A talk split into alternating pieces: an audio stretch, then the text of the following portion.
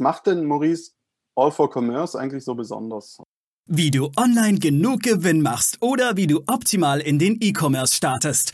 Das und mehr zeigen wir dir hier im Commerce or Die Podcast. Mit freundlicher Unterstützung der HDI.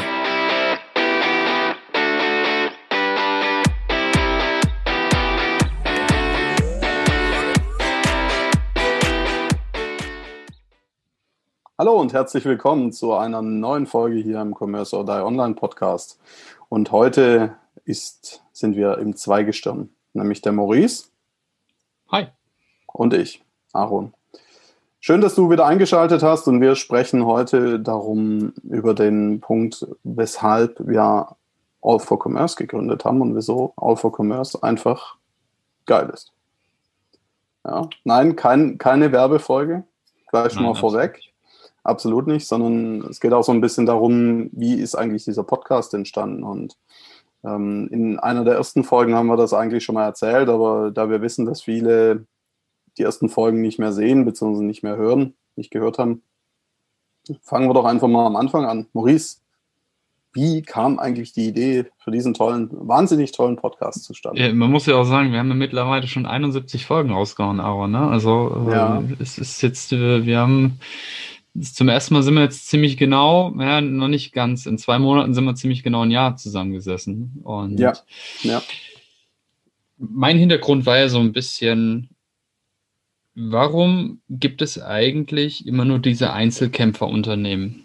Warum gibt es eigentlich nicht ein Unternehmen, zu dem ich gehen kann und von dem bekomme ich meinen vollumfänglichen Online-Shop? Das war so das der Grundgedanke. Ja. Das Fertighaus, genau. Ich, ich vergleiche das ja auch immer so ein bisschen mit dem Fertighaus. Warum muss ich denn eigentlich immer mir sechs, sieben, acht Partner raussuchen, die noch nie miteinander kooperiert haben, wo die Prozesse komplett unstimmig sind und warum kann ich nicht zu einem gehen? Das war so mein erster Gedanke. Und dann dachte ich mir, hm, wie wäre es denn, wenn du dir, ähm, Podcast war die ganze Zeit schon eine Idee von mir, die hatte ich, die hatte ich schon länger gesettelt. Und dann hatten wir ja den Spaß, dass wir zufälligerweise von Berlin im gleichen Zug zurücksaßen, weil ich vor lauter Arbeiten im, in, im Zug vergessen habe, auszusteigen bzw. umzusteigen. Und dann musste ich einen völlig falschen Zug nehmen und da saßt du zufälligerweise drin. Also Zufall, ja. Zufall, Zufall, aber ich glaube ja nicht an Zufälle. Richtig. Und dann sind wir ins Gespräch gekommen und haben gesagt, du, lass uns diesen Podcast machen, wer macht noch mit? Und dann sind wir auf Daniel und auf Stephanie gekommen. Und so hatten wir schon unser erstes Vierergespann, das im Prinzip vollumfänglich sämtliche Prozesse in einem Online-Shop grob abbilden kann. Richtig. Das war so Startschuss, oder?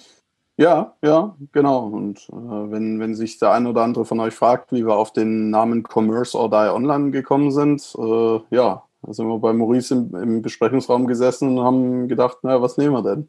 Genau. Ähm, also, und, und was, was wollen wir auch ausdrücken und für was wollen wir stehen? Ja. Ohne Alkohol. Ohne Alkohol an der Stelle, richtig. Das ist, äh, war in Berlin ein bisschen anders. Aber dazu an anderer Stelle mal, mal mehr. Naja, gut, äh, ist ja auch so, so eine Thematik, wie wir, wie wir zwei so ein bisschen vorgehen. Also wir haben ja selber, entweder du bleibst im Kopf und fällst auf oder du gehst in der Masse unter. Ja. Und ähm, das bedeutet auch, entweder du hast irgendwo eine drastische Nachricht, so kommunizieren wir ja auch, oder nicht. Und entweder ist es gut oder ist es Mittel. Richtig. Selbst, selbst wenn es sehr schlecht ist und du äh, oder sehr provokativ ist und demjenigen das nicht gefällt, es bleibt im Kopf. Ja. ja. Oh, das ist so ein bisschen, warum wir diesen Namen gewählt haben. Und wenn du zuhörst, dann scheint es bei dir ja auch irgendwo hängen geblieben zu sein. Ja. Mindestens der Name. Mindestens das, ja heutzutage zählt ja auch Schnelligkeit. Und ähm, du hast es vorhin angesprochen, wenn, wenn es ganz viele verschiedene Dienstleister gibt oder Anbieter, Produktanbieter, Service, Software und so weiter, dann besteht ja immer die Gefahr, dass dann, dass dann Geschwindigkeit rausgeht, weil der eine muss auf den anderen warten, verglichen mit dem Handwerker wenn der Be Bodenbauer, Betonbauer noch nicht da war, kann der Fliesenleger auch nicht kommen ja, in einem Haus. Oder kann schon, aber die Fliesen werden halt nicht lange an der Wand halten und werden auch nicht schön aussehen. Und äh, deswegen war der Gedanke letztendlich All for Commerce und Fertighaus ist in den Köpfen von manchen immer noch schlechte Qualität. man könnte es auch Schlüsselfertiger nennen. Ja, genau. also es kann auch ein gemauertes Haus sein, sondern muss kein, kein Holzständerbauweise Haus oder wie man auch immer diese Fertighäuser baut. Ich bin kein äh, Experte für sowas. Du bist kein Architekt, definitiv. Ich bin kein Architekt, nein, und bin, bin auch ganz froh drum, keiner zu sein, äh, entsprechend zu machen. Was, was macht denn Maurice All for Commerce eigentlich so besonders? Und was haben eigentlich unsere Zuhörer da davon? Naja, also All for Commerce bringt für unsere Zuhörer einmal ein riesiges Netzwerk. Das ist das eigentlich das Tollste an der ganzen Geschichte. Ähm, zu mir kommen immer wieder Kunden und sagen, hey, du, du hast doch da in dem Bereich äh, Kontakte, hast du auch in dem Bereich Kontakte. Und ich kenne keinen im E-Commerce, ich kenne nichts, keinen Prozess mehr, wo ich nicht mindestens ein oder zwei Personen zur Hand habe, die ich anfragen kann.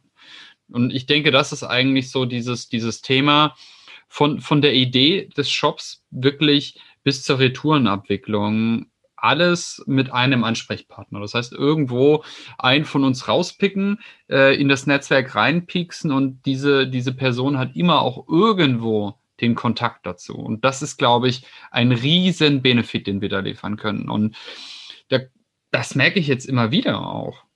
Ja, das merke ich immer wieder bei meinen Kunden, die dann wirklich dankbar sind und sagen, ah ja, cool, das hat mir jetzt wirklich geholfen. Und, und dann, mein Ziel ist es ja auch, dass mein Kunde profitabel wird. Ich habe ja, also ich bin auch so einer, der nichts davon hat. Wenn mein Kunde nicht profitabel wird, dann arbeite ich entweder nicht lange mit ihm zusammen oder wie auch, wie auch jeder, wir partizipieren alle am Umsatz. Sind wir mal ehrlich, Hand aufs Herz. Das heißt, Gewinn auch, am, natürlich. am Gewinn, am Umsatz, wie auch immer, ich bin auf jeden Fall immer irgendwo in der Regel am, am Kunden partizipiert.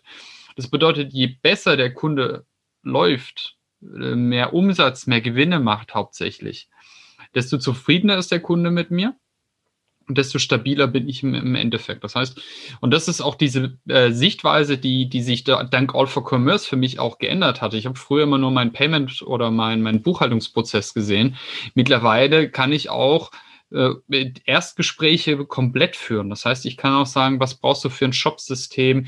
Ich kann zum Thema Advertising mitsprechen, ich kann Integration mitsprechen, ich kann Logistik mitsprechen. Also ich kann den Shop komplett mittlerweile, das ist, glaube ich, auch, was meinen Kunden der Vorteil All for Commerce bringt. Ich bin mittlerweile tiefer in der Materie drin und ich kann mich mit, in vielen Bereichen mit, mit allen unterhalten oftmals nur oben an der, ähm, an der Oberfläche kratzen, aber das reicht ja oftmals schon um einfach ein Verständnis von der Vernetzung zu haben, was, was passiert eigentlich im Shop. Ja, und ich sag mal, dass du, lieber Zuhörer, auch so ein bisschen Eindruck bekommst. Nein, wir haben uns da jetzt nicht irgendwen mit, mit bei All for Commerce mit reingeholt, sondern wirklich, sag mal, erstklassige, auserlesene und vor allem auch umsetzungsstarke Partner. Ja, ja. Die, also, naja, die dann auch entsprechend Dinge voranbringen, bestmögliche Ergebnisse für dich erzielen, äh, wo, wo du dann auch entsprechende Transparenz hast, die fortschrittlich, fortschrittlichste Methoden und, und äh, Tools einsetzen. Ja, also ähm, das ist schon im Grunde wirklich einmalig was ja, wir gut, da haben. Nimm, nimm, die Areneo. Also wir haben mit der Areneo wirklich einen, einen, einen sehr, sehr starken Player äh, im, im Shop und im ERP-System äh, im, im, Backend. Wir haben, die Areneo ist zum einen Goldpartner der SAP und ist bis hoch zum Vorstand äh, von SAP selber vernetzt, hat ein riesiges Netzwerk, kann da auch sehr viel möglich machen hat schon richtig viele geile Shops gebaut, äh, wie, wie eine Deichmann zum Beispiel oder eine Harting, was ja auch offiziell ist wirklich hervorragend B2B, B2C und sie sind im Inner Circle von Microsoft. Also es gibt weltweit 70 Unternehmen, die im Inner Circle von Microsoft sind und viele, die es nicht wissen, Microsoft äh, wird jetzt demnächst auch ein eigenes Shopsystem launchen und das heißt, wir sind direkt von vornherein mit dabei. Und jemand, der eine D365 im Einsatz hat, Microsoft, also entweder die Großen haben entweder SAP oder eine, eine Microsoft im Einsatz, dann können wir genau da andocken, wo sie bereits arbeiten. Das heißt, sie bleiben in einem System und das wird, glaube ich, relativ spannend in Zukunft. Ja, absolut. Absolut. Und, ja.